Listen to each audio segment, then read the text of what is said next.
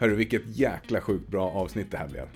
Det här är en av mina favoritämnen och jag tycker det är så oerhört roligt att få skala av och skala av och skala av tills man liksom kommer till grunden, till kärnan som skapar insikt och förståelse kring varför är det så enkelt att vi beter oss som vi gör och hur kan man göra för att förändra de beteendena? Vad kommer lyssnarna få ta med sig av dagens avsnitt?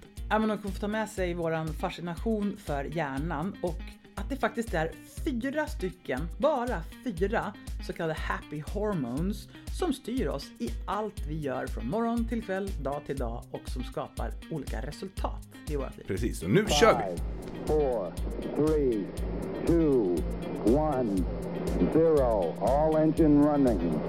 Liftoff. We have a liftoff. Välkommen till Holistikpodden med Anna och Nicky. Podcasten som handlar om delarna som utgör helheten. Hej Nicky! Hej Anna! Hur är läget? Läget är, det är bra. Är det bra? Ja, det är faktiskt bra. Jag tycker det. Mm. Vad är det som är så alltså bra så här, livet handlar väl hela tiden om ups and downs och just nu så kan man ju tänka på att fokusera på allt skit som händer eller så kan man välja att fokusera på allt bra som händer. Så tänker jag. Jag menar, livet Just det. pågår och det är ett krig i Ukraina och det är en eh, dold pandemi någonstans i bakgrunden och det är liksom saker som sker och då tänker jag att det, så är ju livet jämt. Men jag gör bra saker just nu som får mig att må bättre. Vad spännande, för min fråga är ju till dig så här. Vad är dina go-to för att må bättre? Alltså det är bra att man lär sig de här sakerna så att när det blir tufft och utmanande så har man några S i rockärmen som man kan ta fram. Alltså vad har din hjärna lärt dig hittills i livet? Mm. Det där är faktiskt en jättebra fråga därför att det är inte bara saker som känns bekväma.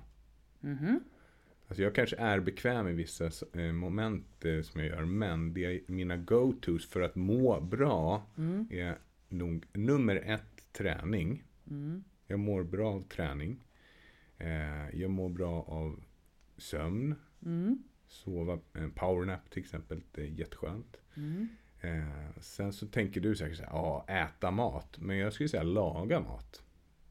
Det tycker jag är kul. Laga mat är härligt. Det är mindfulness för mig. Vad intressant. Får det dig att må bra att liksom stå i processen att laga mat? Ja, precis. Processen. Det är hela tiden det som är före. Många gånger. När det kommer till... Men du är sånt. ganska bra på att äta mat också kan man säga. Jo, men absolut. Det är du också by the way. Så, men... Eh, Alltid varit. Det är, ja, det är så här, jag, jag brukar säga till folk som går ner i vikt när de är stressade. Så här, Gud, jag önskar att jag var som du. Det gör jag inte det. Alltså när jag är stressad, då äter jag för mycket mat. Det blir skitdåligt. Vet du, I can relate. Jag känner samma sak. Jag är inte en sån här heller som går ner i vikt när jag mår dåligt. Nej, gud, åh. Jag har gått ner i vikt så mycket, jag är är- så stressad. Pratade med någon igår om det här att vara kär. Mm. Att vara förälskad, då är det väldigt svårt att äta mat. Mm. Och det slog mig också, vi var eh, jag fick en present när jag fyllde år. Ja, vad roligt. Kan inte du berätta lite snabbt om det? Jo, jag berättar lite snabbt. Ja. Eh, Och jag kan länka det till det här avsnittet också sen. ja okej. Ja, Mm. Oj, vad intressant. För grejen var att jag fyllde år förra veckan och Mm. då 29. fick jag, jag fyller alltid 29 nu för tiden. Mm.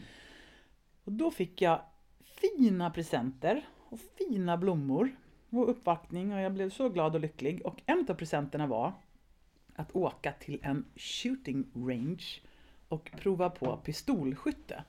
Eh, och det hade jag inte önskat mig. Med riktiga puffror. Exakt. Mm. Så jag blev lite förvånad. Det var så här, jaha, tack då. och så stod det att man skulle få provskjuta, var det fem olika vapen va? Fem Mm. olika pistoler. Tre, tre stycken 9 mm, en 45 kaliber och en eh, Magnum 357. Mm. Varför började jag ens berätta om det där för? Jo, men för att du ville berätta om liksom, vad som får en att må bra. Inte det. Nej, jo det var kanske det. Men strunt samma, så åkte vi dit i alla fall. För det var ju som bara några dagar efter så åkte vi dit. Och så kom vi in på det här. För det första så var det ju kameror och säkerhetsdörrar och säkerhetsutrustning. Så man började tänka att Jätteproffsigt. jätteproffsigt var det. Men för någon som inte hänger i de här världarna jämt så var det också lite intimidating att komma in där bland alla, alla de här sakerna. Det var liksom vapen och det var mm, militära grejer. Och, Och så var det lite folk där och man tänkte väl att vad är det här för människor och varför Mm. de här? Och sen tänker man varför är jag här? De tänkte kanske samma sak. Mm. Jag var den enda mamman tror jag som var där. Skön. Det är jag övertygad om. Just då. Ja. I alla fall, och sen så fick man till slut komma in. Och då var det en jätte, jätteproffsig kille som jag tror jobbar inom det militära. Mm, absolut. Mm. Som gav en säkerhetsgenomgång som var rigorös. Mm. Och det var ju jätte, jättebra för att eh, han berättade bland annat att närmaste sjukhus är tre kilometer i den riktningen. Och det ringer 852 meter. 112 för att komma till hjälpen. Och om ambulanser finns så här många på det här avståndet. Alltså han var verkligen seriös. Här finns tryckförband och om någon blöder, gör så här. Ja. Och när han var klar med sin säkerhetsgenomgång, då ville jag gå hem. Därför att det blir något speciellt när man plötsligt står i ett litet rum med en massa nybörjare som man inte känner. Mm. Och så är det skarpladdade dödliga vapen. Då, Mm. då fick jag en känsla av att nej, nu vill jag dra. Eh, Men sen fick vi i alla fall provskjuta. Yes. Provsköt ehm, Glock, Mm. Två Glock. två olika Glock. Och sen var det Walter, PPK hette den va? James Bonds pistol. Just precis. Och sen så var det Berätta som var Nej, Die det- Hard. Joho, vad du visste. Ja, du har rätt i. Var berätta. det var Ja. det. Och sen det roligaste var en revolver, det tyckte jag var kul. Mm. 357 Magnum. Mm, precis. Mm. Och eh, var jag bra då? Ja, men jag tycker att du var bra. Man kan säga så här att om man träffar mig så har man eh, en riktigt dålig träff eh, och sen har man 29 bra chanser. Så kan man nästan säga. Det är fint. Jag tror att om du skulle göra det igen, då skulle Mm. det gå jättemycket bättre. Därför att du är ju jätteduktig på att skjuta prick. Jag är ju jättebra på att skjuta prick har jag upptäckt. Mm. Men jag var så fruktansvärt upptagen med att göra rätt Mm. Och inte göra någon illa. Och vet du vad jag tror? Jag tror att du hade ganska högt kortisol och adrenalinpåslag också. Skojar du? Jag skakade så in i helskotta. Nej men de här första skotten gick bara åt till Ja. liksom att Håll rätt, sikta rätt, gör rätt, sikta för fasen inte fel. Och så Nej. flyger det såna patroner hej Och det smäller ju rätt ordentligt. smäller rejält mycket. Men det roliga var när jag kom hem därifrån, då var jag liksom så uppfylld av upplevelsen. Jag har fått sån intensiv upplevelse. Mm. Så att jag var varken liksom hungrig eller törstig. Och det är intressant. För jag har tänkt på det där, att det som mättar en i livet Mm. är inte bara mat. Utan för mig är det väldigt mycket upplevelser som känns på riktigt. Eh, Mm. Det var nog därför jag började prata om det där. Mm. Så det var en kul upplevelse. Det värsta var att nu vill man bara prova mer. Jag skulle vilja prova, få feedback, prova, få feedback tills jag hittar hur man gör. Mm. Det Din pappa blev ju lite Ja, imponerad. min pappa sa det där vill jag ha när jag fyller år. Mm. Och jag vill ha stora tillbaks. paketet med Ja. automatkarbiner. Så att vi kan ju rekommendera då Mm. eh, FMJSE heter de Ja. på ehm, Insta. Instagram. Mm. Och det var jätte, jätteproffsigt och jätteseriöst och kul. Ja, verkligen. Och över förväntan måste Mm. jag säga. Sen sålde han lite grann också under tiden. Ja. När folk var riktigt jädra uppjackade och adrenalinstinna så visade han några värstingvapen till. Är det någon som vill prova det här nu då? Det kostar bara 700 kronor till. Bara, Ja, "Japp, då var det en ja." hel del som... Okej då, jag vill prova. Ja. Och då tänkte jag, 700 spänn, det kan jag få ett par skor för. Det är mycket roligare. Mm. Men det jag tänkte knyta an det här till, till dagens avsnitt. Mm. Det är novelty. Alltså känslan av att göra någonting helt nytt som man inte har gjort förut. Det Mm. är någonting som våran hjärna kickar igång på ordentligt. Mm. Det På många olika sätt tänker jag. Det är Mm. väl inte alltid positivt att göra någonting som är helt nytt. Det är ju skrämmande också. Ja, men på hjärnnivå så Mm. kommer du ändå att uppfå, eh, uppfylla liksom kriterierna för att det här är någonting nytt. Om man Mm. tittar på vad är det som gör att eh, barns liv upplevs som så himla mycket längre än en vuxen. Vi upplever att tiden går snabbare än när vi åldras. Mm. Om vi inte gör nya saker. Mm. Det vill säga, om vi utsätter oss för att göra saker som vi aldrig har gjort förut, då kommer det vara helt nytt i hjärnan. Mm. Och då är det någonting vi får göra som vi aldrig har gjort förut. Och då blir det som att vi fyller vårt liv med ännu mer mening. Mm. För det mesta som vi gör när vi är vuxna har vi redan gjort någon gång. Exakt, och det är ju så här man hoppas att man ska fortsätta framåt i Mm. livet. Att utsätta sig själv. Och det var därför det var så roligt att få just den här presenten. För att det var ju utanför Mm. min... Eh, hade jag gått och köpt någonting för den summan pengar så hade jag inte köpt eh, pistolskytte. Nej? Men det var en otroligt rolig upplevelse som på något sätt vidgar ens vyer. Vad gjorde jag i lördags? Äh, var sköt skarpt. Det brukar jag inte göra. Nej, exakt. Och, Och nästa gång kanske jag går och målar en tavla med oljefärger. Ja. Ja, men du förstår. Men, ja, men, och det blir ju så. Det är därför det är så viktigt att växa Mm. som människa. ja, Så nu på lördag får du ju nästa present just precis. helgen. Och, Nu på eh, lördag ska jag iväg på en eh, två dagars kurs i kreativt skrivande. Det ska bli jätteroligt. Ja, och det är också så här grejer. Du kommer lära dig nya saker, gör, utsätta dig för nya grejer Ja. och eh, så kommer du komma hem och Gud vad det har hänt mycket saker senaste tiden. Jag kommer att tänka på den här bilden som man kanske har sett på Instagram några gånger. Eh, det är en cirkel och så står det Your comfort zone. Mm. Och sen så är det en stjärna långt bort från den här cirkeln. Och så står det Where the magic happens. Mm. Och det, det är ju precis det där att stiga ur sin komfortzon. Det här Mm. man gör varje dag, varje vecka, varje månad.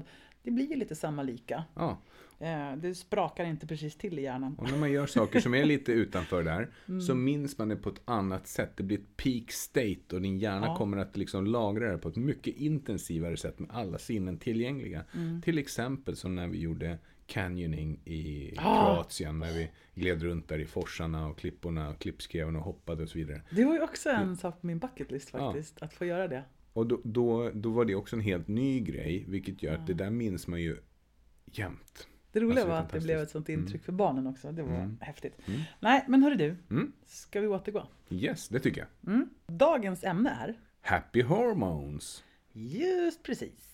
Om man ska vara Peter så är det inte bara hormoner utan även signalsubstanser. Just det, Men i det här avsnittet så kommer vi säga happy hormones eller Mm. glada hormoner. för att förenkla lite. Exakt, Mm. precis. Så får ni höra i faktarutan hur det egentligen ligger till. Just det.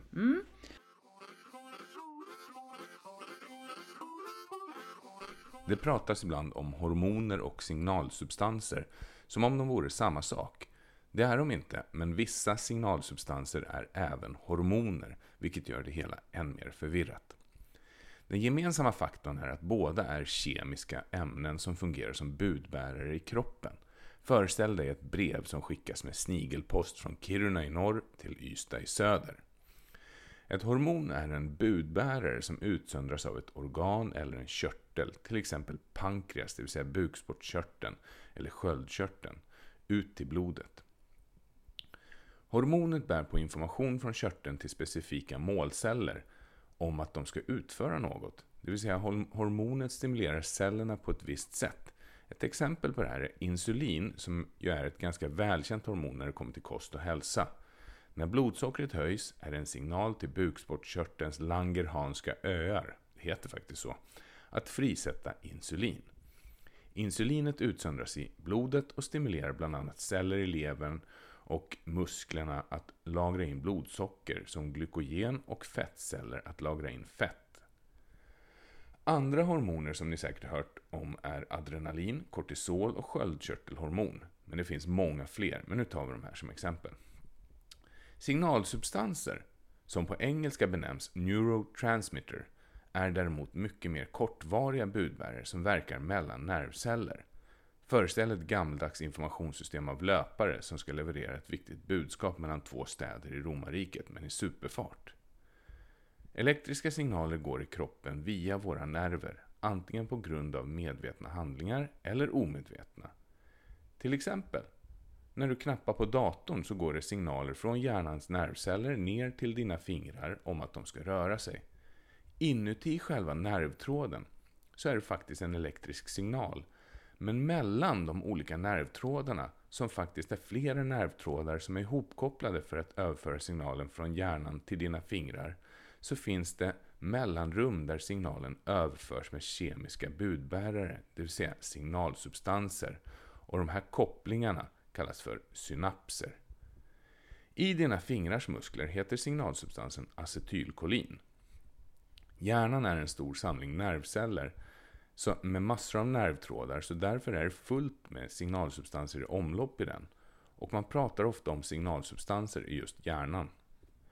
Andra välkända signalsubstanser är till exempel noradrenalin, som man även kallar för norepinefrin, dopamin, histamin och serotonin. Bland de här signalsubstanserna är flera stycken även hormoner. Dopamin till exempel har väldigt många olika funktioner, både som signalsubstans och som hormon. Bland annat är det inblandat i belöningssystemet. Och man har kommit underfund med att det är, en av de viktigaste faktorerna när vi utvecklar ett beroende av till exempel droger eller varför inte socker.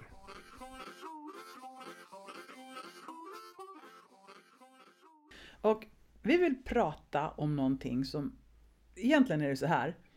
Varför gör vi det vi gör? Och hur kan vi förändra det? Mm. Verkligen. Och vi gör ju saker och ting för att vi vill ha någon form av belöning. Ja, Eller för att vi vill undvika någonting. ja, och det här är verkligen ner till den absoluta grunden. Om man liksom bryter ner ett väldigt, väldigt, väldigt komplext beteende så skulle man kunna hålla på och bryta ner och skala av och bryta ner och skala av. Och när man till slut kommer ner till kärnan, då kommer man till det här. Och det är det som jag tycker är så fruktansvärt intressant och roligt och spännande. Så att jag tänker mig att det man kommer ta med sig från det här avsnittet, det, det är nästan en bild av ja, men, total förståelse. Förståelse för mänskligt och även annat beteende. Jag har en så tydlig bild när jag tänker på mänskligheten. Och det är att jag ser framför mig ett gäng med hjärnor som guppar omkring Ja. på en kropp. Ja. Det vill säga, hjärnans uppgift är att bära omkring på en kropp. Men om vi förstår vår hjärna och vårt nervsystem bättre, då förstår vi oss själva otroligt mycket bättre. Men det är som att vi, vi har någon form av grundinställningen. Ja, vi har en hjärna. Jaha, mhm. Och så funderar vi inte så himla mycket över det. Nej, det är märkligt. Jag tycker sådär med alla organ egentligen, men hjärtat är en stor fascination för mig. Jag ser mer som att vi är helheter och gränslösa. Jag tänker att vi är en massa. och, och helt ärligt, om man öppnar upp den här massan så är det inte så där fint uppdelat som det är i anatomiböcker, utan det är ju just precis en massa. Kolla i köttdisken på ICA. Mm, exakt, Ja. precis. Eh, men att vi också sträcker oss utanför våra kroppsliga kroppar. Jag tänker att vi också har en påverkan liksom ut i eten. Mm. Liksom att hjärnan är någon form av relästation för det andliga. Ja, men tänker att våra energier liksom, eh, sträcker sig utanför självaste kroppen. Precis som att vi ju kan känna av andra människors energier. Men nu gled vi från ämnet. Så idag ska vi prata om happy hormones. Vad är det som styr oss till att göra det vi gör? Och hoppfullt då, hur kan man göra för att förändra sina vanor? Och sen tror jag att det kommer vara otroligt underhållande att börja lyssna på de här fyra olika gladhormonerna som vi ska berätta om, som egentligen styr hela vårt liv och alla våra dagar. Fascinerande visst? Fantastiskt kul. Du nämnde fyra stycken hormoner. Vilka hormoner mer specifikt menar du då? Ja, men då kan vi dra dem lite snabbt. Vi har eh, en substans som heter dopamin. Och det här kanske man har hört talas om. Och om man ska säga väldigt, väldigt kort så handlar det här om att det här är någonting som ger oss en känsla av att må bra, en belöning, när vi hittar någonting. Eller löser ett problem, eller initierar att ta ett steg mot någonting som kommer att ge oss en belöning. Jakten. Jak- det handlar väldigt mycket om jakten och initierandet. Det är dopamin. Då får man en frisättning av dopamin. Som att man nästan tar ut segern i förskott. Mm. Sen har vi ett ämne som heter endorfin. Som jag tror att många kanske kopplar ihop med träning och sånt. Just det, och kanske med smärtlindring. Mm, precis. Och det är just precis vad den gör. Endorfin eh, täcker över smärta. Både fysisk och psykisk smärta. Ja, precis. Och man kan ibland eh, till och med koppla ihop endorfin med eufori. Eufori. Mm. Så pass. Inte förhöjt tillstånd. Och visst kallades endorfin för endogent morfin tidigare, när det Exakt. upptäcktes. Precis, när man, när man upptäckte det här så såg man att det är helt otroligt att det i kroppen finns ett ämne som liksom är som morfin fastän det kommer från kroppen själv. Det är identiskt. Och nu för tiden kan man nästan vända på det och säga att ja, kroppen har endorfin och sen så har vi någonting syntetiskt utifrån som vi kallar för morfin. Mm. Och endorfin är 100 gånger mer potent än morfin. Så det är rätt intressant. Det behövs Mm. Helt väldigt små otroligt. mängder liksom för att få samma effekt. Mm. Sen har vi oxytocin. Som man egentligen kan koppla ihop med en känsla av att känna sig trygg och säker tillsammans med andra. Det handlar om att bonda och ha connections människor emellan. Det låter som ett eh, kärlekshormon. Ja, det kan man säga. Kärlek, vänskap, närhet, tillit har väldigt mycket med att göra. Mm. Och sen har vi också ett ämne som heter serotonin. Och Det lär ju de flesta känna igen. Ja, precis. Serotonin som man ju kanske väldigt mycket kopplar ihop med att man äter serotonin eh, inhibitor uptake. Serotonin återupptagshämmare. Exakt. Mm. SSRI. Man har en teori om att om man har för lite serotonin så kanske det är därför man blir deprimerad och får dåligt mående psykiskt. Ehm, det här är en teori Mm. som inte alla håller med om, men anyway. Det finns modernare varianter som heter SNRI nu. Serotonin, noradrenalin, reåterupptagshämmare. Ja, och det är också en teori. Mm. Och det här handlar väldigt mycket om att man ska få känna sig respekterad i den sociala gruppen. Mm. Och att känna stolthet trycker på eh, serotoninnivåerna och gör att vi mår bra. Mm. Så det är de fyra. Och de här fyra, Fyra happy hormones. fyra stycken happy hormones. Sen har vi massa andra hormones och signalsubstanser också. Men de här fyra, så att rent kort så var det då så att vi har dopamin som belönar att man initierar och tar ett steg i rätt riktning. Och sen så hade vi endorfin som maskerar smärta. Fysisk och psykisk. Och sen så hade vi oxytocin som handlar om närhet och, att, och tillit. Och sen så hade vi serotonin som handlar om att vara någon i gruppen, respekterad och stolt. Mm. Och då kan man ju förstå att det här är någonting som har utvecklats genom evolutionen. Mm. Och vad är det av evolutionen har i pipen för oss människor så att säga? Att överleva. Exakt! Ja. Och det är så roligt därför att när man frågar de allra flesta människor, vad handlar livet om? Och det där är en jättestor fråga, men Att vara lycklig, säger att vara många. lycklig Mm. är ju svaret som de allra flesta ger. Mm. Men evolutionen och hjärnan har ett helt annat svar åt oss. Jag har inte tänkt att du ska vara lycklig, jag vill att du ska överleva. Exakt! Och det här måste man på något sätt bära med sig att evolutionen och det som då händer i vår hjärna och i vår fysiologi, Mm. det är att vi ska överleva. Som individ och som grupp och som Yes. mänsklighet. Ja, så då kommer ju också fortplantning in i det här. Vi vill att du ska överleva så pass länge så att du hinner föra dina gener vidare till nästa generation som ska göra samma sak. Sen kan man ju ställa sig frågan, men varför då då? Mm. Sen en kan man ju ställa sig fråga. frågan varför vissa gener fördes vidare lik förbaskat. Det, är- det är ju en annan fråga. Ja, men jag tycker det här är så himla spännande att fundera på och grotta i och sådär. Och om man då tittar till vad det är evolutionen vill att vi ska överleva, ja men vad behöver vi för någonting då? då? Rent krasst. Vi behöver luft, Mm. vatten, näring, Mm. sömn. Just det, nu är du lite grann inne på Maslows behovstrappa här. Basbehoven. Men man kan säga så här, om man vill sammanfatta det egentligen i tre olika saker så är det att du behöver ju näring. Mm. Och du behöver trygghet. Alltså att skydda dig själv från hot och faror. Och sen behöver du den här sociala sam samhörigheten. Mm. Alltså du behöver ett socialt skydd också. Stämmer överens med vår holistiska modell. Vi behöver vår psykologi, vår fysiologi och våra relationer. Exakt. Så att, och det här är så fint när man liksom kan knyta ihop massor med olika trådar och förstå att ja, men det handlar ju bara om samma sak. Mm. Och då är det så här. De här eh, hormonerna eller signalsubstanserna som vi då har i kroppen. Mm. De frisätts lite grann som små puffar eller små duschar. Som får oss att för en stund känna oh, vad, åh, du vet, man känner sig peppad och man mår bra och man får en förstärkning av ett beteende. Och det är precis det som händer. Och för att det här ska funka, då måste det ju sen omedelbart upphöra. Mm. Så att vårt normaltillstånd Mm. är att ständigt leta efter nya sätt att få den här må bra-känslan. Vi är hela tiden på jakt efter nästa må bra-kick.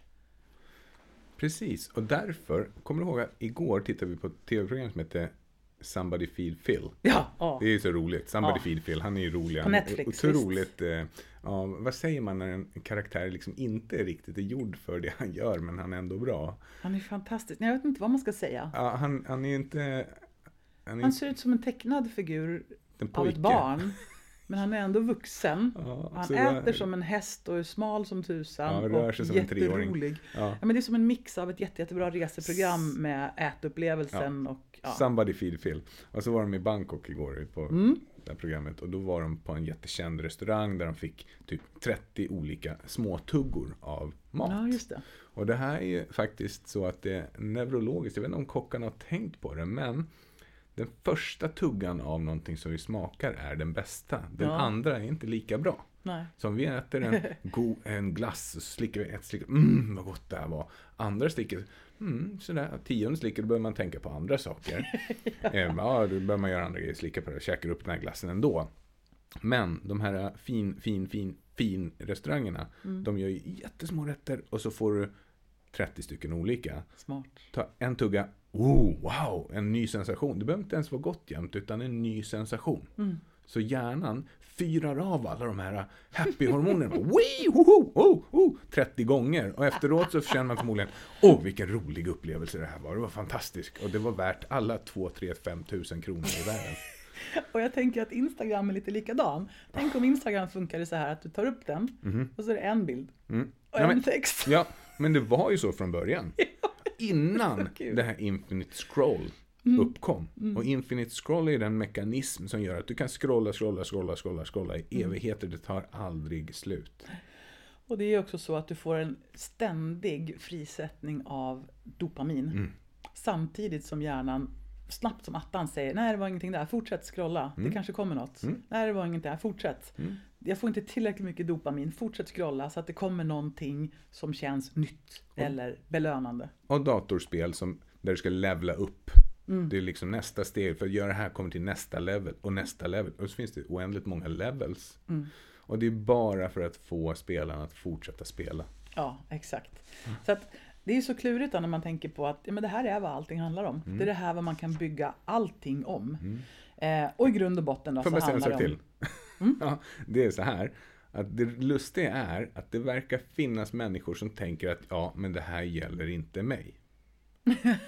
Men vi har alla exakt likadan uppsättning av hjärnor. Alltså det är som att säga att eh, ja, jag förstår att de här trafikskyltarna inte gäller för mig, för jag är ju en Mercedes. Det här gäller ju bara för Volvo-bilar. Alltså det, det, det är så fundamentalt. Det här är vårt bias. Det här är vår grundprogrammering. Det funkar så här. Hos politiker, hos kändisar, hos vanliga människor. Alla reagerar på samma sätt. Så är det, så ingen slipper undan. Verkligen inte. Nej. Och det här är då, det är med de här små duscharna Mm. utav belöningshormoner som vi styrs. Mm. Ehm, och då är det så att normalläget är som sagt var ständigt sökande efter eh, att ytterligare Mm. förbättra våran trygghet, att ytterligare förbättra våran eh, sociala samhörighet och även våran sociala status. Mm. Och att ytterligare leta efter mat. Om man bland den har- inte jag några problem med. Jag hittar alltid mat. Du hittar alltid mat. Ja. Och det här är ju så lustigt därför att det här är ju så gamla beteenden. Vi brukar ju prata om att den senaste uppdateringen av hjärnans i oss skedde för 40 000 år sedan. Eh, och då var det ju på det här sättet att det var viktigt att hjärnan be- belönade oss för att hitta mat. Och framförallt mat som innehöll näring sprakade ju liksom till i hjärnan. Nu för Eller energi mat- egentligen kanske. Ja, precis. Och nu för tiden finns det ju mat och energi i stort sett överallt. Så att Fan skönt, då kan jag skylla på evolutionen. Att jag liksom inte är i toppform jämt. det kan du verkligen göra. Evolutionens Ehm, fel. Men vi ska komma in på vad man kan göra åt det. Mm. Så att eh, de här små duscharna Mm. Styr våra... Vad menar du med småduschar? Ehm, Det är ju inte Ja, så här, kommer det utifrån eller? nej, det kommer ju ifrån nervsystemet. Ja, det. Det kommer ju ifrån hjärnan och medieras ut i kroppen. Men tänk dig lite grann att du har en sprayflaska och så pst, Mm. så får du en frisättning av någonting som gör att du oh, en stund känner någonting. Och så sprids den där signalen genom synapsen och nervsystemet ut till alla celler som liksom får den här kommunikationen på något sätt. Mm. Hormoner benämns ju också som långväga budbärare. Mm. Alltså det är ungefär som att du skickar post med snigelpost, eller med mail kanske Mm. nu för tiden. Det går jättefort ju. Ja, och det beror på lite grann var de ska frisättas Mm. någonstans. Men det här blir lite mer fysiologi, så vi kanske struntar i det. Mm. Vi kanske börjar med bara säga att det, det kommer en dusch av någonting som påverkar oss. Mm. Ska vi säga så? Yes. Ja, det blir enklare. Eh, och det här är också på något sätt så att vi, eh, vi blir programmerade, Mm. kan man säga. Därför att vissa djurarter, till exempel fiskar, Mm. de lägger sina ägg. Mm. Och sen kommer dit en hanfisk och så sprutar han på lite grejer. Sen drar de. Nu är det klart. Mm. De struntar fullständigt i vad som händer med sina avkommor. De måste ju åka och vila upp sig sen. Ja men det kan... Exakt. De åker på fiskspa. Trist. Jag äter tantfötter. Ja, nej. Mm. Mm. Gott. Var var vi någonstans? Fiskspa. Ja. Mm. Sen finns det andra avkommor i naturen där ma- mamman föder ett barn Mm. Och sen så får det i stort sett klara sig själv efter ett tag. Mm. Alltså många arter i naturen Mm. föds ganska färdiga. De har sina saker på plats. Mm. Människan föds väldigt, väldigt ofärdig och är väldigt, väldigt beroende av sin förälder och i många fall då sin mamma. Det finns ju en evolutionistisk förklaring till det också, Anna. Mm. Och det är ju att eh, våran hjärna utvecklas så rysligt eh, mycket under, våran, gra- eh, under graviditeten. Så att om inte graviditeten avbryts Mm. i tid, då kommer inte mamman kunna föda ut den här ungen för då skulle huvudet vara så himla stort. Så då skulle mamman dö under graviditeten och då föds det ut en unge som inte klarar sig själv, som inte har någon mamma. Så det var inget bra tyckte Mm. Nej, evolutionen. men då tyckte ju evolutionen så här, men då måste vi fixa någonting här. Vi fixar de här Mm. hormonerna som gör att det är viktigt att bonda här. Mm, så att precis. saker och ting liksom uppstår ändå. Ja. Det är så himla finurligt. Ja, det är så finurligt inte klokt åt det. Och det sägs till och med att, vi då, då kommer vi in på det här med oxytocin, Mm. som är det här kärleks och närhetssubstansen. Substansen. Mm. Och det sägs att det finns få frisättningar som blir så starka som mellan just mamma och barn. Mm. För att det är så viktigt. Man knyts till sin avkomma och till sin mamma eller till sin förälder. Av, och då är det också så här att allt som du upplever när du har den här starka frisättningen av oxytocin i kroppen som gör att man känner sig lugn, man känner sig trygg, man kanske känner sig älskad och behövd och så vidare åt bägge hållen. Det flödar både hos mamman och hos bebisen. Eh, gör att det liksom präglas in spår i kroppen. Du lär dig vad är det för någonting som känns lugnt och tryggt. Till exempel doften av mamma kan omedelbart få dig att känna dig lugn och trygg. Mm. Men till och med sådana fåniga saker som att Åh, den här musiken spelades alltid hemma hos mamma och pappa när, vi, när jag var liten. Och så kan en låt få dig att känna dig lugn och trygg. Eller en maträtt. Det här lagade min mamma alltid till mig och det var så himla fint och bra. Det är ju ankring. Det där är ankring och det är lite grann så här vi utvecklas som människor. För det sägs nämligen att vid sju års ålder, Mm. Då är liksom grunden i en människa satt. Då har vi lärt oss jättemycket om hur världen fungerar. Akta dig för det här, gå bort ifrån det. Närma dig det här, för det var viktigt. Mm. Till exempel om man är ute och letar efter bär som gav oss vitaminer och mineraler och sådana saker. Mm. Och så hittade man, titta här växer det jättemycket blåbär. Mm. Då kommer hjärnan omedelbart att lägga märke till, dels när du stoppar de här i munnen och får en sensation av att åh wow, det här smakar sött och det smakar nyttigt och så vidare. Och så kommer du notera att runt omkring den här platsen så växer det mossa och lövträd. Och då kommer hjärnan omedelbart att förstå att det här, de här, såna här platser, liknande platser, är belönande. Om jag går till en plats där det finns mossa och lövträd så finns det en stor chans att jag hittar någonting som får mig att överleva. Mm. Så att man förknippar ihop saker. Jag, jag kommer att tänka på, på eh, jag vet inte varför det dyker upp ett liksom, högstadiedisco. jag kommer att tänka på en 14-årig pojke som är jättenervös för att liksom Eh, det finns en tjej på diskot där som jag så himla gärna skulle vilja bli ihop med. Men jag är så nervös så han har förstått att ja, men när folk är nervösa då brukar de ta en cigg. Så tar han en cigg och röker och märker att det här funkade ju. Oj, jag blir, känner mig lite lugnare. För förmodligen andas då lite djupare. Det. Ah, tar, tar sats och går fram till den här tjejen och det lyckas. Tjejen är intresserad av honom. Din hjärna länkar ihop att röka är lika med social närhet, relationer, belöning. Hela hjärnan fyrar av allting och tänker att mm, jag tror jag ska ta en cigarett nästa gång igen. Och så nästa gång igen. Och så till slut så har man utvecklat ett beroende. Mm, exakt. Och det är ju så det länkas in liksom. Var den där lilla pojken du? Nej. Okej. Eh, I alla fall, precis så där går det till. Man linkar in saker, man kopplar ihop saker med att mm, bra känsla, sig. Jättedåligt då såklart. Men Precis. så går det till. Ehm, Till och med så att det overrider. Jag menar, alla som har provat att röka, vilket jag har gjort också när jag var yngre, dumt nog, så vet man ju att det är ju inte gott. Man länkar med andra saker. Så att det här missbruket som man då utvecklar av den här puckade grejen som en cigarett är, overridas. Det smakar fortfarande skit, men du lär dig att tycka om skiten. mm, du kanske får en frisättning av serotonin därför att du blir respekterad i gruppen. Såklart. Mm. Det blir en statuspåverkan. Liksom. Mm, Till exempel. Så att vi präglas väldigt mycket av de här äh, belöningshormonerna som spruttar ut. Och vi lär oss att koppla ihop grejer. Och redan vid sju års ålder så är liksom grunden satt. Och det här hänger också ihop med att evolutionen måste på något sätt dra en gräns. Man kan tycka att sju år, det är ganska tidig ålder för att liksom säga att så, nu har vi satt basen för vad du ska tycka är bra och dåligt och vad du ska jaga och inte jaga.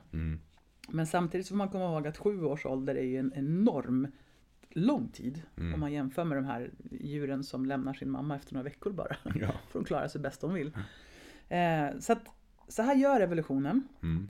Fastän att det är väldigt ofunktionellt. Och i, i mitt jobb då som KBT-terapeut så brukar man ofta säga att man tittar på nutiden och framåt i tiden. Mm. Men ibland är det viktigt att gå bakåt i tiden för att förstå vad var det jag lärde mig när jag var liten. Mm. För den kostymen passar ganska ofta inte när man sen är stor. Alltså man lär sig strategier när man växer upp som passar bra för den miljön. Men när man sen går vidare ut i livet och hamnar i andra miljöer så är det inte alltid de här strategierna är så bra. Och det är därför det här avsnittet är så himla bra. Det är väl där också det krockar kanske i relationen, tänker jag. Att man har vuxit upp i en viss Mm. miljö, ett visst schema av hur en familj ska relatera till varandra. Och sen så kommer man till, till dig till exempel som har vuxit upp med ett annat schema och så krockar de där två. Mm. Men till exempel det här med att i den ena familjen så får man lära sig att man reder ut alla bråk innan man går och lägger sig. Och i den andra familjen kanske man fått lära sig att nej, man bråkar inte utan man lämnar rummet i så fall. Mm. Eh, Och så ska de två människorna bygga en familj tillsammans. Då kommer det ju krocka Mm. rejält. Mm. Om vi ska prata lite mer om oxytocin Mm. så är det så här att det är avslappnande och det är lugnande och det skapar trygghet och det förbättrar relationer, minskar stress och minskar ångest. Förbättrar näringsupptag, ökar tillväxten till barn, ökar läkningshastigheten av sår, stärker immunförsvaret, höjer smärttröskel, minskar blodtrycket, förbättrar matsmältningen, minskar en känsla och fientlighet samt motverkar depressioner. Vad säger du om det? Ge mig ett piller direkt. Exakt, vill du ha, vill du ha ett tips? Ja, Gå på massage. okej då. Kan du Coolt va? När man får massage så frisätts oxytocin och man triggar då igång alla de här positiva effekterna i systemet. Jag vet att man för några år sedan jobbade med massage i skolan som en teori av att man, man gör inte illa den som man har masserat. Det gav jättebra Det resultat. gav jättebra effekt. Ja. Och det ligger ju någonting i det här också att för att tillit och närhet hör ihop. Mm. Litar du på någon så kan du vara nära och du får en frisättning av oxytocin. Och får du en frisättning av oxytocin så har du också en större del av tillit. Så de här sakerna hänger faktiskt ihop. Eh, en sak som man kan göra hemma, det är till exempel, vi brukar sitta som en hög i soffan och man kan massera någons fötter och man kan pilla i någons hår och såna här grejer som man får lov till ibland med tonåringar. Mm. Det är också en sån här sak som höjer oxytocin och öka närhet och tillit och känsla av sammanhang. Och jag vet att jag är så här, ja, och det här stämmer ju så väl ihop med vår modell. med den holistiska modellen. Men det är ju så här, jag menar, vi är ju i grund och botten naprapater. Vi tar på folk dagligen, hela Mm. tiden. Och det här är ju så viktigt. Jag, man märker verkligen det här också. att Om jag kan ta på en annan människa med en god och fin intention i mina händer. Mm. Så kommer det också att ge ett väldigt bra resultat på kroppen. Den kommer att vilja hamna i läkning. Det handlar inte om, det är inte om någon esoterisk healing. Utan det är så här evolutionistiskt att om jag kan vara lugn och trygg i mina händer och kommunicera ut det till patienten. Så kommer de här hormonerna fyra av och hjälpa systemet att själv läka. Om man nu vill kalla det för placebo och förringa effekten av det. Då får man göra det. Det kommer ändå ske. Du behöver inte tro på det här för att det ska hända.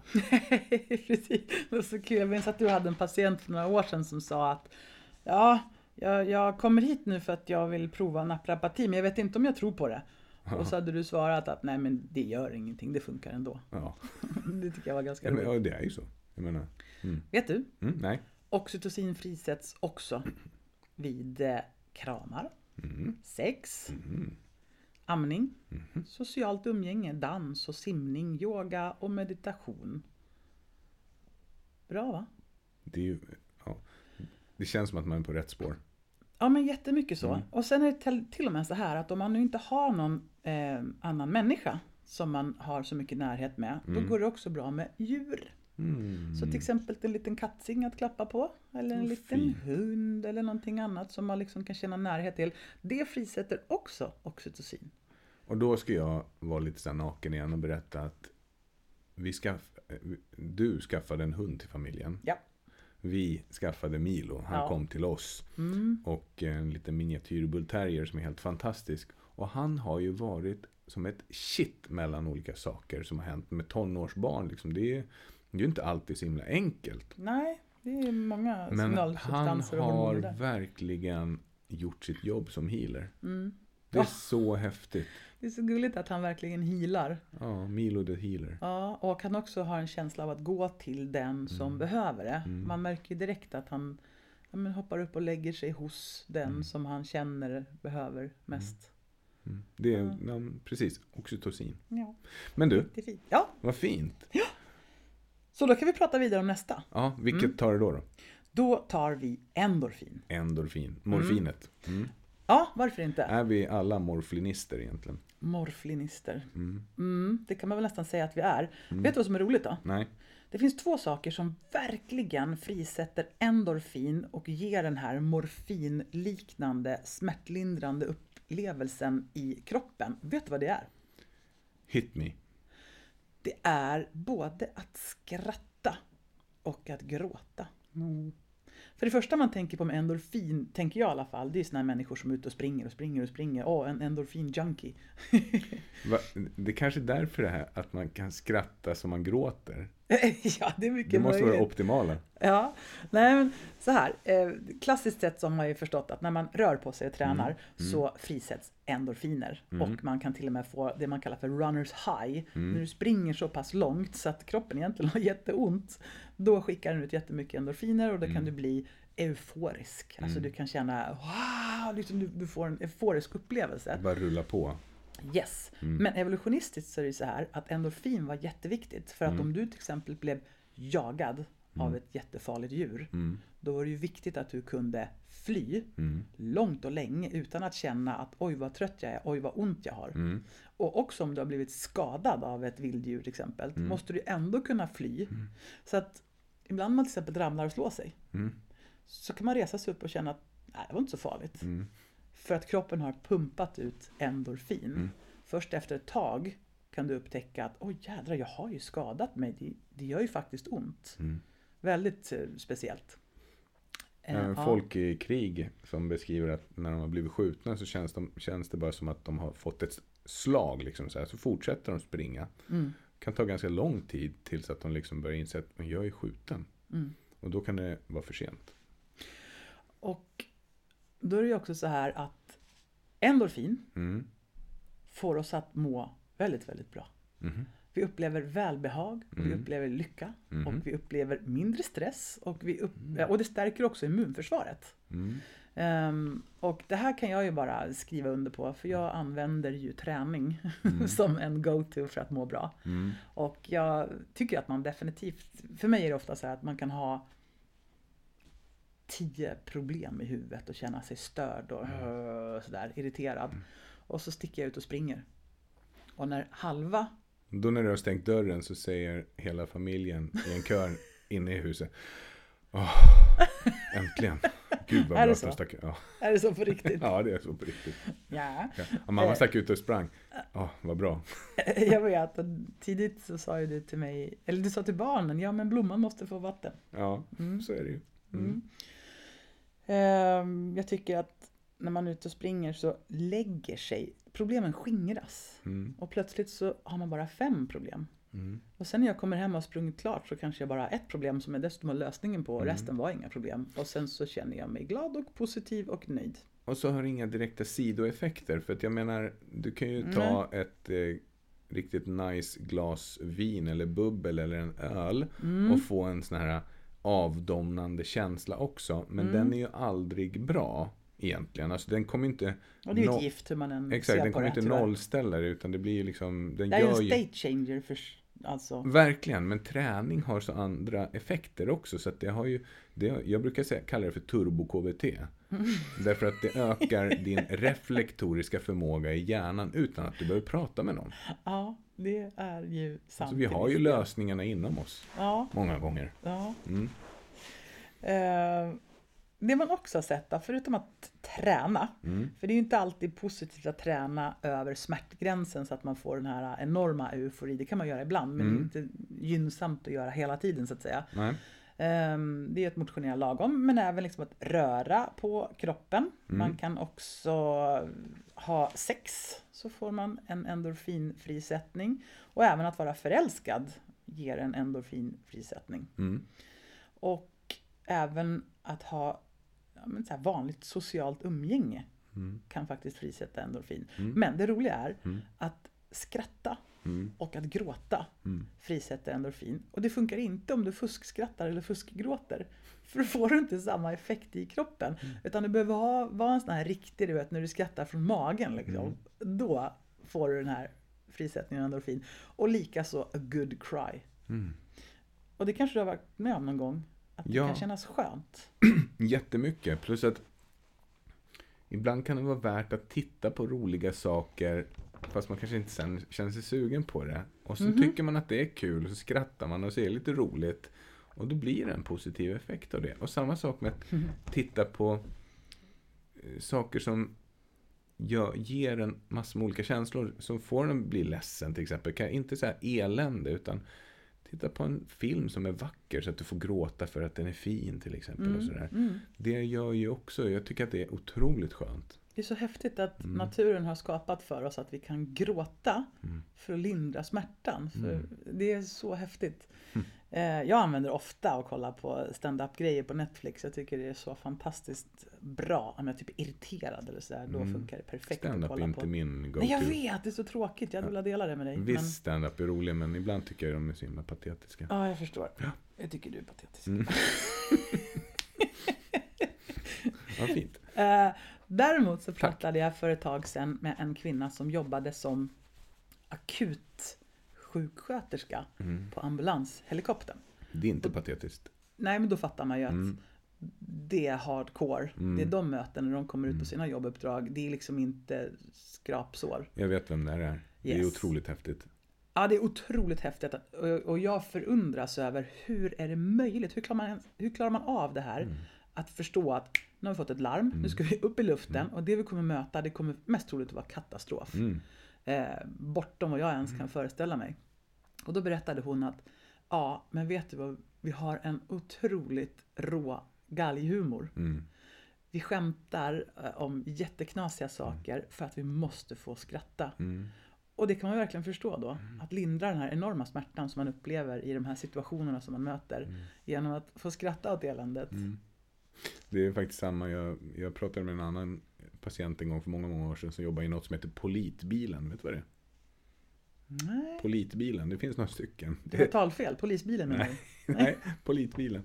Kommer efter polisen, kommer politen. Men, ja. det, ja, men det är de som plockar upp avlidna. de plockar upp liken, precis. Det dör ju folk lite titt som tätt. Och här, jag jobbar i Stockholmsområdet. Det dör ganska många människor som inte liksom behöver åka till sjukhuset. Utan de ligger där och är döda. Och då finns det politbilen som åker och hämtar upp de här. Och då, han sa det också att en, en, liksom, en, en sätt att hantera det här är eh, galghumor också. Mm. Liksom att det blir... Jag förstår verkligen det. Ja, Ja, det skulle jag inte heller klara av tror jag. nej. Vill du, vill, vill du höra lite mer? Jag gissar att det finns två till. Det finns två till Mm. och nu ska vi prata om serotonin. Ja, Det här som man då äh, ger i lyckopiller, eller Mm. man ger ju inte serotonin utan man hämmar återupptaget av det som frisätts Mm. av serotonin i vårt system. Lite grann så. Så att man har utgått ifrån att om man har för lite serotonin då mår man psykiskt dåligt och Mm. blir nedstämd och sådär. Hur som helst, serotonin reglerar koncentrationsförmåga, har med impulskontroll att göra och reglerar också sömn och sexlust till exempel. Ehm, och gemenskap, samhörighet och trygghet höjer serotoninnivån och motverkar då depressioner. Och sen anser man också att serotonin, det är motsatsen till dopamin. Det är intressant, den får vi fundera på en stund. Och då har man också sagt eller sett att har man en för liten nivå av serotonin så ökar känslan av rädsla, ångest, nedstämdhet och irritation. Sötsaker och alkohol och narkotika kan höja nivåerna av serotonin så att man blir väldigt nöjd och glad. Jag tänker på att jag, jag har lite, om jag ska vara sådär lite tydlig ändå, så tycker jag att just mina exekutiva funktioner, att det här med att vara, att impulsstyrning, det är någonting som jag alltid får kämpa med på ett eller annat sätt. Det finns där som en liten utmaning eller superstyrka. Man kan säga hur man vill med det. Kan du ta ett exempel? Utan att vara för självutlämnande. Nej men, eh, det, ja precis. En sak är ju så här. Jag har en ganska hög tröskel för när jag ska sätta igång med saker och ting som jag vet att jag borde ha gjort. You put the pro in procrastination. Ja, precis. Prokrastinering. Att skjuta upp saker och ting. Och enda lösningen på att sluta skjuta upp saker är ju att börja göra saker. Och det här att börja göra saker, nu pratar vi inte om de hormonerna just nu, men kortisol som är ett av våra stresshormoner är ju vårat göra saker-hormon. Det vill säga det får oss att känna att nu måste någonting hända. Och eh, det här utsöndras ju liksom inte förrän det är några minuter kvar tills jag ska leverera den här grejen. Ibland känns det som. Det vill säga, det blir så pass urgent, det blir så pass bråttom så att nu måste jag göra någonting. Då fyrar det här av. Och för att få ner de där känslorna, då kan jag till exempel käka en, en skiva bröd eller någonting, eller någonting annat. Och då känner man sig lite lugnare och tryggare och skönare. Just precis, för Mm. det finns en berättelse om precis där. Eh, låt oss säga, för vi har inte pratat om kortisol, men kortisol är ju vårt stresshormon. Ja, Och kortisol är också våran startknapp. Mm. Den är högljudd och den är jobbig. När vi får en frisättning av kortisol i kroppen, Mm. då är det ungefär som att kroppen skriker Gör något, gör något, gör något, Mm. gör något. Sjukt jobbigt. Eh, därför att systemet behöver att någonting ska hända. Mm. Nu upplever jag stress, gör någonting för att lindra min stress. Eh, min hotsignal så att då säga. kan man säga att jag är ganska kortisol-okänslig då egentligen. I huvudet. Ja, just det. Det krävs ju ett tag innan, när det det börjar brinna bra. ordentligt, när det blir riktigt varmt under fötterna, Ja, då jo, hoppar jag bort. Du hoppar bara när det brinner. Ja. Jag vet. I alla Nej, fall. men jag är ärlig. Jag Och då finns det en berättelse om en person som är på jobbet. Och Mm. snart så kommer chefen att komma in därför att personen ska presentera en rapport. Och rapporten är inte klar. Mm. Nej. Mm. Och chefen kommer att bli arg. Och personen känner stress och press och "Åh, det är jobbigt liksom. Och kortisolet pumpar. Mm. Gör något, gör något, gör något. Vad ska jag göra för någonting? Det är alldeles för kort tid för att skriva om rapporten Mm. och chefen kommer snart. Men tidigare erfarenheter har lärt mig att äta donuts Mm. Får mig att må bra. Det känns som att då får man ju den här frisättningen av positiva hormoner. Så för en stund så känns det väldigt bra att äta en donut eller två. Det hjälper absolut inte mot rapporten eller chefen men det känns bra för stunden och framförallt så är det hjärnan som liksom kastar fram ett förslag. Gör något, gör något, gör något. Mm, det här brukar vara bra. Gör det. Och då har jag läst att den här effekten, den här pushen av serotonin håller 20 minuter ungefär. Och så känner man att åh, åh jobbigt det här. Jag tror jag måste ta en till donut. Och så går man och småäter. Mm, exakt så är det. Och jag har hört andra exempel på människor som upplever stark stress och direkt börjar jobbmejla. Till exempel. Därför att eh, det här brukar jag vara bra på. Det här kan jag göra. När jag gör det här, då får jag en dusch av må bra-hormoner. Att, oh, jag, då är det dopaminet då, som flödar därför att man lyckas åstadkomma någonting. Det hjälper inte ett dugg mot den stressen man upplever, men det är en go-to. Intressant. Vilket leder oss lite grann, tror jag, till dopamin. Yes. Som är så oerhört spännande. Som är vårt belöningshormon. Som belönar oss för att sätta igång saker och ting. Som belönar oss för att planera och ta steg mot någonting som vi tror att vi kommer kunna uppnå. Det roliga med dopamin är att det belönar oss inte särskilt mycket när vi når själva målet. Nej. Så det kan bli lite tomt när man når sitt mål. Och ibland så kan det vara så här, som du kanske känner då, man står och lagar den här måltiden. Och, åh, åh, åh, och sen liksom maten där och så äter man och så är det inte alls samma frisättning av feelgood-hormoner som det faktiskt var att tillreda allting. Det är precis så. Mm. Det är väldigt intressant. Och det här är ju så här måluppfyllnadstomhet kallar man det också inom till exempel coaching. Att liksom, Mm. Yes. Om du har ett mål och så, så har du uppnått det här målet och så blir det liksom effekten blir att jaha, is this it? Mm. Var det allt? Och då, det man behöver göra då det är ju att eh, sätta nya mål. Mm. Precis, exakt. Så dopamin är en av de absolut viktigaste signalsubstanserna som det finns i vårt system. Och det är ett belöningssystem som ger en upplevelse av eufori och lustkänsla i olika grader. Eh, och det funkar också så att det är lugnande, smärtstillande och stimulerar motoriken, höjer koncentrationen och effektiviserar inlärningsförmågan. Spännande va? Mm. Mm. Så att det sätta verkligen. attraktiva mål kommer ju på något sätt absolut att göra att man får hormonerna med sig. Mm. Mm. Om man har dopaminbrist, då kan man känna sig trött, ofokuserad, slö, dyster, tungsint, ointresserad och allmänt ouppmärksam. Hmm. Det finns en koppling, en stark koppling mellan dopamin eh, och olika beroende av till exempel rökning, droger, alkohol, mat, spel. Porr. Ja, Ja. definitivt det också. Alla sorters missbruk är ju en jakt efter dopamin. Mm. Och då finns det en berättelse om eh, en studie som gjordes Mhm. på apor var det faktiskt. Mm. Aporna fick spenat. Och det blev de glada för. Så de matade aporna spenat och aporna sa "Ah, jättegott. Sa de så? Mm, det var så. Vilka duktiga apor. Ja. Mm. Sen efter ett tag så bytte man ut spenaten till juice. Mycket, mycket sötare. Mm. Ger en mycket, mycket högre grad av hormoner som får en att må bra. Alltså en starkare belöning helt enkelt. Oh, det här innehöll mer saker. Bra grejer. Och sen efter ett tag så bytte man tillbaks till spenat igen. Mm.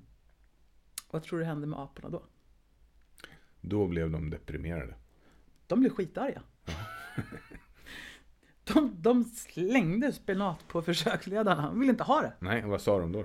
Nej, de sa ge mig juice. På, på apiska. Mm. Mm. Därför att de hade uppat sitt krav på dopaminfrisättning.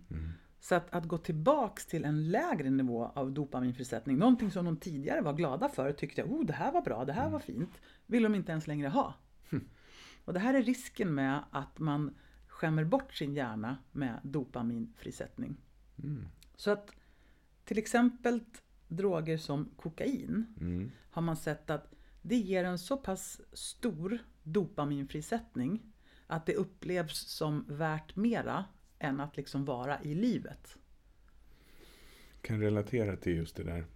Just, Det, det var det som fick mig att hålla mig borta från droger i min uppväxt. mm, Så att det, det, jag, jag var livrädd för att smaka på någonting som fick mig att uppskatta det mer än livet. mm, exakt. Mm. Och jag kom att tänka på, för jag hörde nyligen att hälften av alla ungdomar nu för tiden Mm. föredrar att leva sitt liv i eh, skärmen än i verkliga livet. Det är hemskt. Det är, det är ofattbart hemskt faktiskt. Men begripligt. Därför att de kickarna som levereras genom skärmar nu för tiden är ju större och snabbare och tätare. Ja. Man har ju också sett att ungdomars attention span har ju gått ner till är det två, tre sekunder. Det är det något inte så att man liksom hittar någonting intressant och swipar man vidare omedelbart. Mm. Så att vi har ju på något sätt i våran, våra barns generation har vi försett dem med någonting som vi inte riktigt vet exakt vad det leder till. Mm. Förutom att vi vet att det leder till att de inte rör sig tillräckligt mycket och Ja. inte belastar sina skelett och sina muskler tillräckligt mycket. Men får en enorm frisättning av dopamin som gör att många andra saker blir ointressanta. Mm. Till exempel kanske vi när vi växte upp tyckte det var kul när läraren kom in med den här stora filmprojektorn. Oh, vi ska titta på film. Medan det kanske inte är så sabla kul för dagens generation. Jag kan helt ärligt. Tycker att det var kul när vi fick nya suddgummin och pennor till och med. Ja. Åh, oj, nu får vi nya sudd. Kommer med den där asken med nya eh, radergummin. Bara, Åh, åh, vad roligt. Kraven var hyfsat låga. ja, lite grann så. Ja. Så att nu har vi gått igenom de fyra happy hormones Ja. som vi ville prata om. Mm. Jag, jag skulle vilja säga en sak till kring det här med dopamin. Ja. Därför att, att eh, jag vet av erfarenhet att det är många som lider av olika former av missbruk. Och jag tycker att det är ett superviktigt ämne därför att det är inte det är väldigt sällan så att den här personen som lider av ett missbruk har tänkt att det ska vara ett missbruk. Utan hjärnan kommer att omformas ju mer du utsätter dig för det här. Det vill säga jag tror att det finns en underliggande katastrofal stor fara för att den här generationen som sitter framför sina skärmar och gamer så himla mycket kommer att utveckla det här i framtiden. Eh, man kan ta ett exempel med till exempel porr då. Att eh, en missbrukare missbrukar inte för att liksom eh, ta den där supen eller utföra det som de ska göra utan det är jakten på den perfekta känslan. Och den här bubblan, den här filterbubblan som han befinner sig i då under den här jakten.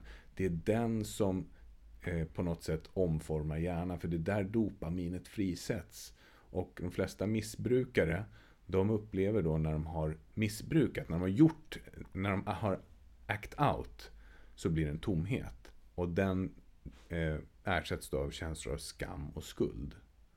Vilket gör att de vill uppleva det där positiva igen. Och så fort går det, och så fort går det, och så fort går det. Och många gånger blir det så även med, med de här spelen som är uppbyggda på det här sättet. Frisätter dopamin. Och när de slutar spela, då blir det tomt. Ja, vad ska jag göra? Ja, de, har, de hittar inte, det finns ingen initiativförmåga. Ingenting existerar längre. Och då är det så här, då börjar vi så knyta ihop säcken här lite grann. Därför att eh, kortisolet som vi sa trycker ju fram den här känslan av gör något, gör något, gör något. Gör mig tillfredsställd, gör mig nöjd, gör mig trygg, gör mig eh, happy liksom. På alla sätt och vis. Och det här triggar ju oss till att tillgodose evolutionens krav på överlevnad. Det vill säga, vi har några få saker att välja på. Jag vill känna mig mätt, så jag äter. Jag upplever någonting obehagligt, så jag äter. Det är evolutionistiskt helt rätt och riktigt och begripligt och förklarbart. Men det blir jättetokigt. Och det är många som sitter fast i. Det är jättemånga som till och med märker sig själva. Här står jag i kylskåpet och proppar munnen full för jag tyckte det var så sabla jobbigt det här mötet på jobbet idag. Det, det hjälper ju ingenting. Nej. Och efteråt så har man då känslor av de dåliga känslorna är kvar över mötet och dessutom så skäms du kanske för det du för att du proppade i dig en massa saker som du inte behövde och du kanske inte är nöjd med din form eller din hälsa Exakt. och så vidare. Och så vidare. Och så hamnar man i såna här vicious cycles som lätt byggs upp. Ja, Eh, vissa människor shoppar till exempel. Du får en kraftig dopaminfrisättning av att shoppa. Men det är också kortvarigt. Novelty, du får någonting nytt. Åh vad härligt. Och sen har man en jättedålig ekonomi. Och så kvarstår skam och skuld över att nu har jag köpt ytterligare saker fast jag inte hade råd. Och man kan fortsätta i all evighet. Och, och till exempel missbruk av sex och porrrelationer är Mm. också en go-to. Såklart. Det är någonting som evolutionen säger åt oss. Mm. Gör det här. Så Det det är är, bra. the vicious cycle. Om du skulle ge några förslag på motsatsen då? Mm. Då kallar man för the virtuous cycle. Eller hur? Ja, då får man ju... Jo, men det jag skulle säga var Ja. så här. Att en sak som vi jobbar väldigt mycket med i KBT, till exempel med ångest, det är att stanna kvar i känslan. Och det är därför jag älskar den här metaforen med isbad. När jag kliver ner i ett iskallt vatten så är det inte så att min kropp säger oh vad skönt. Utan min kropp säger ju Get out! Min också. Självklart, så är det ju. Men jag älskar upplevelsen. Och jag älskar känslan av att jag har kontrollen. Jag har valet. Jag kliver i vattnet och jag tänker stanna så pass länge så att kroppen slutar larma. Så att jag kan gå från att känna kallt, kallt, kallt, kallt, kallt, gå upp uh, och knappt kan andas, för det blir, andningen blir ju... Tills dess att min kropp börjar slappna av. Tills dess att jag verkligen kan känna vattnet, känna lugnet, eventuellt känna hur vågorna rör sig och framförallt känna att jag går upp när jag vill. och när jag har kommit dit, då vill jag njuta en stund och sen kan jag gå upp. Det är ett bra exempel på hur man kan overrida kortisol eller stresshormonernas eh, larm. Och det tror jag många människor skulle må väldigt, väldigt bra av. Att sitta kvar i känslan som är obehaglig utan att agera. Det är att kommunicera direkt med sin reptilhjärna. För den pratar inte med ord. Nej. Den pratar bara med action. Mm. Så du behöver kommunicera med din reptilhjärna genom att sitta kvar i det jobbiga. Tills dess att det börjar klinga av. Just det. Och då har du gjort en förändring som är jätte, jättebra. Och jag skulle vilja ge ett slag för coaching lite snabbt sådär Mm. bara. Som vi jobbar med, med chefer och ledare och ledningsgrupper. Och vi jobbar med privatpersoner också såklart. Men Mm.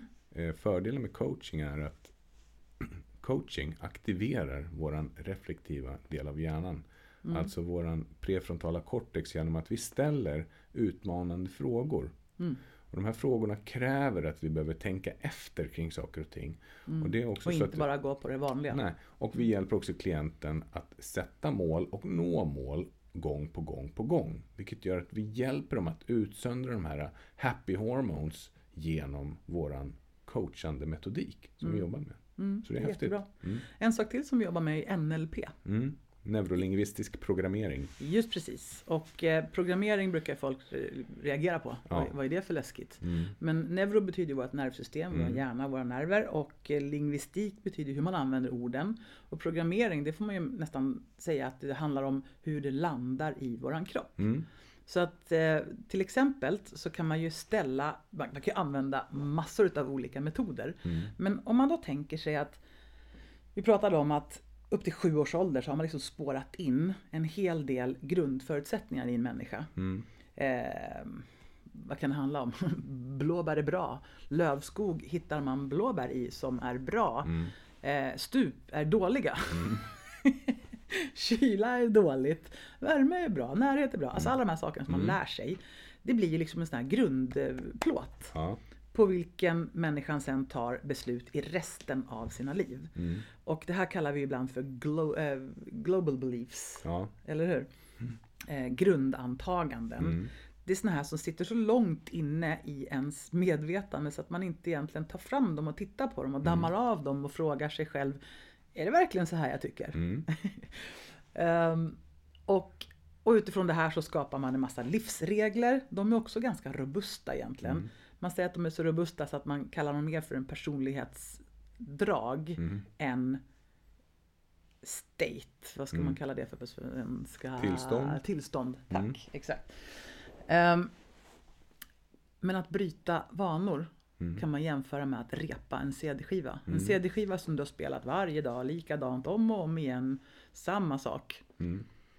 Så kan man repa den här skivan. Mm. Man kan bestämma sig för att nej, jag tänker inte göra på det här sättet igen och igen och igen. Rapparen Petter skriver Nice beat, soul supreme, hela ligan. Tight shit, vass som en kniv, repa skivan. Okej. Och den, den kommer upp hos mig hela tiden för att det är just det där. Att repa skivan så att det inte går att spela det igen. Mm. Exakt. Och vad kan man göra då? då? Nej men då kan du göra till exempel. Jag tar mig själv som exempel nu då. Mm. Igen. Jag har då använt mig av en app som heter Streaks. Jag tror att jag berättade om den förra gången kanske också. Men Kör igen, jag kör igen. Ja. Streaks är ju en, en så kallad habit tracker. Det vill Mm. säga att det, det gör det enkelt för dig att hålla reda på det här nya beteendet som du vill lägga till. Eller förvisso det beteende du vill sluta göra också. Du kan ju sätta in vad du vill i den här habit tracken. Jag har i alla fall sagt till mig själv att jag ska ta mina tillskott och jag ska träna minst 30 minuter varje dag i 60 dagar. Därför att det tar 45 dagar att bygga upp ett neurologiskt beteendemönster så att det blir en vana, att det blir automatiserat. Och eh, då tänker jag att ja, 45 dagar och så lite till. Så därför det blev 60 dagar helt enkelt Säkerhetsmarginal. säkerhetsmarginal och pränta in det ordentligt. Och det, det här kallas då för neuroplasticitet med ett lite finare ord. Och neuroplasticitet innebär att det du gör ofta blir du bra på. Din hjärna Eh, bygger upp mönster av saker och ting för att det inte ska ta energi. Du sätter in det, programmerar in det i din reptilhjärna som är den reflexstyrda delen av hjärnan där autopiloten sitter. Så att du inte ska behöva tänka på vad det är du utför. Om du har för vana att peta näsan och äta snorkråkor, då kommer det här, om du gör det hela tiden, då kommer inte du ens tänka på att du gör det. Förrän någon säger till, gud vad gör du, vad äcklig du är. Oj, eh, förlåt. Och så kanske Vilket man... exempel du Ja, tog där. nej men, Ja. Det är bara sådana här fula ovanor som folk har. Bita på naglarna, eh, klä bort sårskorpor, inte vet jag. Konstiga saker. Okej. Ja, och då är det samma sak med egentligen alla beteenden som vi har som är automatiserade. Vi behöver inte tänka på att vi håller gaffeln på ett visst sätt och kniven på ett visst sätt och rör dem på det här sättet. Utan det är automatiserat. Men om vi ska börja lära oss äta med, med, med pinnar eh, istället, om man inte har gjort det förut, då kommer det ta ett tag. Och så när vi har tränat på det till slut så går det så enkelt, man lägger de där pinnarna så äter man som vanligt igen. Då har neuroplasticiteten gjort så att det har skapat nya spår, nya banor av det här nya beteendet som du vill träna in. Så att det till slut tar över handen och så blir det det valda beteendet. Mm. Får jag bara hoppa in då och Mm. säga att vi pratade om att till sju års ålder så är väldigt mycket satt i Mm. vår kropp. Och neuroplasticitet, för förr i tiden så tänkte man att hjärnan och mindet Ja, var ungefär som porslin. Mm. Det vill säga, this is it, det är kört, det går inte att ändra på. Man Mm. kan inte lära gamla hundar att sitta. Men så har man ju sett att det är ju fullt möjligt att lära om och skapa nytt och till och med ändra sina mest grundläggande Mm. antaganden. Det går att göra när som helst. Och det är det, då tänker man att istället för att hjärnan är som en porslinskopp så Ja. är den mer som en lerklump. Ja. Och det gäller faktiskt livet ut. Precis, så det, det, och det är därför jag då använder den här appen. Så att då har jag nu, nu ligger jag på dag 32 och helt ärligt så går av bara farten nu. Det är så här, men jag ska träna. Men hade jag gått en, en och en halv månad tillbaka så jag tyckte att, åh gud vad jobbigt. Alltså vissa träningsplatser är jobbiga. Jag har inte känt en tillstymmelse av det sedan jag började med det här. Vad spännande. Det, ja, det är fenomenalt. Och då finns det ett exempel också då på, ehm, låt oss säga att du kommer hem efter jobbet. Mm. Och så tycker du att det har varit en tuff dag och det Mm. har varit ansträngande både i kroppen och själen och jag förtjänar ett glas vin. Mm. Eller två. Mm. Och det här brukar jag göra och jag vet ju att det kanske inte är så himla bra men det är skönt och jag brukar göra det här. Ja men det blir en vana. Mm. Eh, hjärnan ser fram emot ett glas vin eller två. Mm. Men jag vill verkligen förändra det här beteendet. Mm. Jag skulle mycket hellre vilja ta tag i de här drömmarna om att måla tavlor istället. Mm. Så jag bestämmer mig för att jag ska byta. Jag ska måla över Mm. min autopilot som säger ta ett glas vin efter jobbet Mm. och skapa en ny autopilot som säger måla en tavla efter jobbet eller måla lite grann på vad det nu kan vara. Eh, Så dag ett så gör jag det här. Jag tar inget vin utan jag tar fram penslarna istället. Känns det bra? Nej. Nej, Åh, det känns gud inte vad bra. gott skulle vara med ett glas vin nu. Exakt och vad så dålig jag är på att säger, måla. så säger hjärnan. Ge mig vin, det här var jättetråkigt och Ja. gud vad dålig jag är på att måla. Ja. Ja, dag två, samma sak. Dag tre, dag fyra, dag fem, dag 20. Det kanske känns lite bättre. Mm. I Det alla fall kanske blir kan det lite bättre att- på att måla. Ja, det är lite avkopplande att måla också. Jag är inte så himla sugen på vin. Nej. Och så vidare och så vidare. Då är det så här att efter 45 dagar, då är det mest troligt så att det hjärnan längtar efter, det är att måla. Mm. Och du tänker inte så himla mycket på vin för det var så himla länge sedan så att har, den vanan har du liksom kickat. Mm. Och ju längre du fortsätter desto mer förstärks de här nya autopiloterna. Mm. Och det är det här som är det tjuriga lite grann med mm. vårat mind. Mm. Att om man tänker sig att det man gör ofta mm. det man tänker ofta, mm. det man känner ofta, det är som jättevälbyggda motorvägar i hjärnan. Det är så lätt och enkelt att köra upp på den här motorvägen och så kommer du till exakt samma ställe som det alltid har varit. Men att byta en vana, mm. det är som att svänga av motorvägen in på en liten väg, en liten stig. Det är till och med snårigt ibland så man måste liksom mm. verkligen gå, gå en ny väg som är svår och obehaglig och ovan. Mm. Men ju oftare du går den här nya vägen desto större och enklare blir den att gå. Mm. Så att, att byta vanor, det är inte lätt och det är inte enkelt. Men för varje dag som du liksom håller dig själv i handen och gör det här så säkrar du och tryggar du en ny autopilot. Och den kan du behålla så länge som du vill. Mm. Det som också är bra är att du kan alltid gå tillbaks till ditt gamla mönster. Om du efter ett tag tänker att nu har jag så många tavlor och det var jädra länge sedan jag drack vin, då kan du alltid gå tillbaks. Mm. Det finns kvar där. Och du behöver också liksom jobba på att fortsätta med dina goda vanor. Mm. Så Rätt. att mm. Eh, och sen pratar vi om det med att repa skivan. Mm.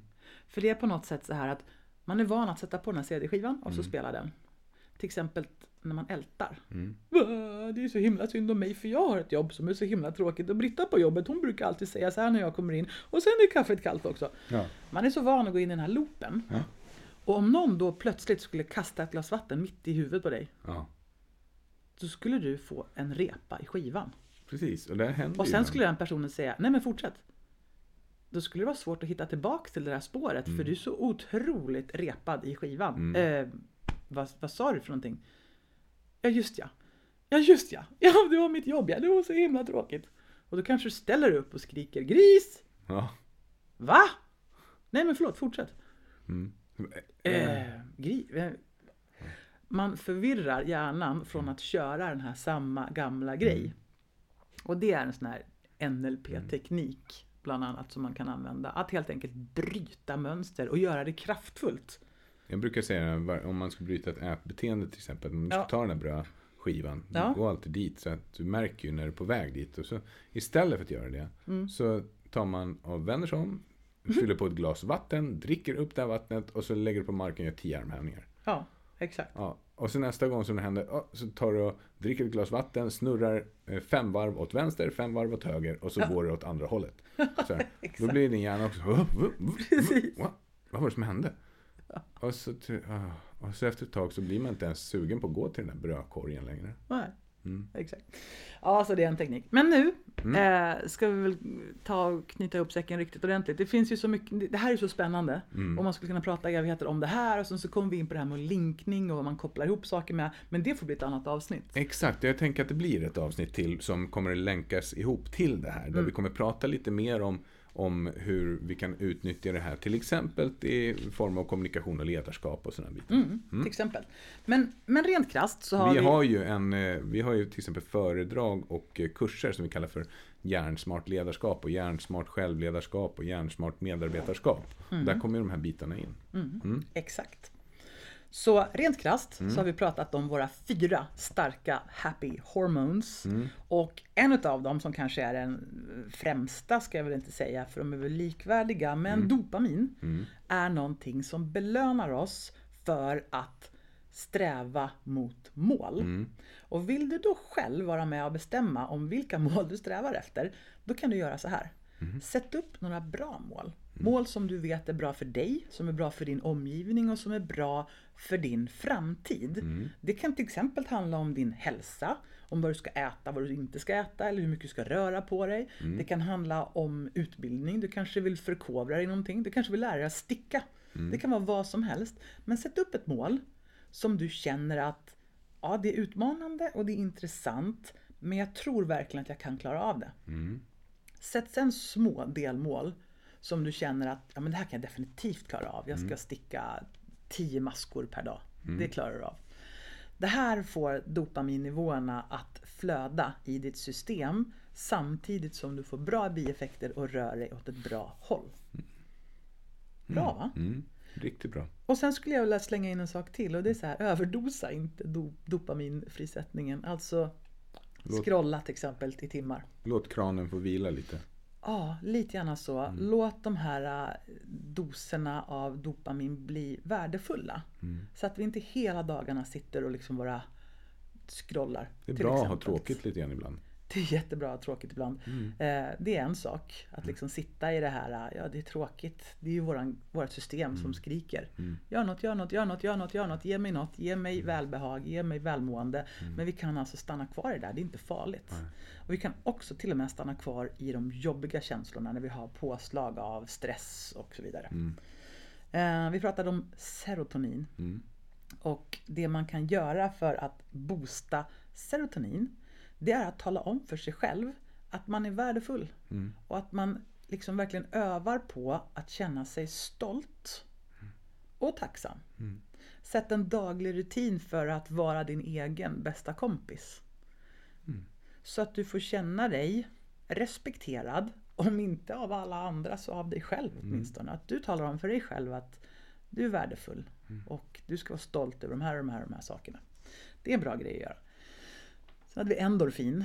Och där kan jag ju varmt rekommendera att vad du än har för humor så ta, ta fram någonting som du får skratta åt. Skratta från magen. Skratta så du gråter. Ja, skratta så du gråter. Eller om man är ledsen, ha, liksom, ha ett good cry. Gråt ut. Det känns bättre efteråt. Men att motionera och röra på kroppen är också ett jättebra sätt att vrida på endorfinkranen och så får man välmående och positiva effekter på köpet. Och sen har vi oxytocin. Som var det här med närhet och kärlek och trygghet och så vidare. Och tillit. Och har du möjlighet så peta på dina nära och kära. det kan vara att man pillar på varandras fötter eller hår eller vad det nu kan vara för någonting. Men också kramar och sex och närhet av alla slag. Och har man inte någon människa så kan man kanske ha närhet med en katt som man tycker om, en hund som man tycker om eller om man nu tycker att det är kul att kela med ormar eller också att ta hand om sig själv. Yes. Mm. Jätte, jättebra. Och gå på massage kan man ju alltid göra. Jag skulle säga mitt stalltips till alla Mm. de här hormonerna det är ju så här att om du inte redan tränar, börja träna. Ja. Därför att det, det, är så, det är så enkelt att det handlar om fitness och sådär. Nej, det är inte det. Det handlar om välmående. Mm. Det handlar om Om du inte är en träningsmänniska, se till att bli det. Men det tar 45 dagar. Ja, så att, precis. Liksom, se till att komma igång och motionera och träna. Se till att våga bli trött och svettig. Se till att våga utmana dig själv till att bli en träningsmänniska. Mm. För det kommer att påverka dig. Hör du, Mm. nu tänker jag så här. Vi, sa, vi satte ut för det här poddavsnittet att vi skulle prata om happy hormones Mm. och få en hormones och få en förståelse för varför gör vi som det gör och hur kan vi förändra det Mm. om vi vill. Mm. Vad tycker du att vi fick gjort? Jag tycker att vi har gjort det. Du tycker att vi har gjort det? Mm. Vi har pratat om, och det här är så fantastiskt, man får en förståelse för hur kroppen, hjärnan och systemet fungerar. Det handlar egentligen hela tiden bara om att styra in oss på att söka så mycket som möjligt för att öka vår överlevnad. Och det handlar om trygghet och det handlar om mat och näring och det handlar om den här sociala supporten som vi behöver. Och hur komplext det än är så är det sjukt enkelt. Ja, det är sjukt enkelt. Och nästa gång så kanske vi pratar om SCARF-modellen som är Mm. någonting som man använder bland annat när vi är ute och föreläser på arbetsplatser.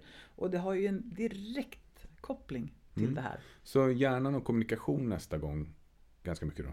Det får vi se om det blir Mm. nästa gång eller näst, nästa. Men någon gång i framtiden helt klart. Mm. Ehm, Jag hoppas att ni som har lyssnat har fått en eh, förundranseffekt över hur, hur enkelt det faktiskt kan vara. Mm. Och också få en förståelse för sig själv. Och när man gör saker som man tänker att åh, typiskt mig, varför gjorde jag sådär? Jo, för att du har en otroligt överlevnadsduglig hjärna. Mm. Den vill bara att du ska överleva. Därför är du sugen på mat. Det- Därför är du sugen på närhet. Det ska jag tänka på nästa gång jag äter en semla. Jag kanske går och köper en så här. Det är inte mitt fel att jag köper den här semlan. Eller till exempel Evolutionens när du fel. har en bad hair day och bryter ihop.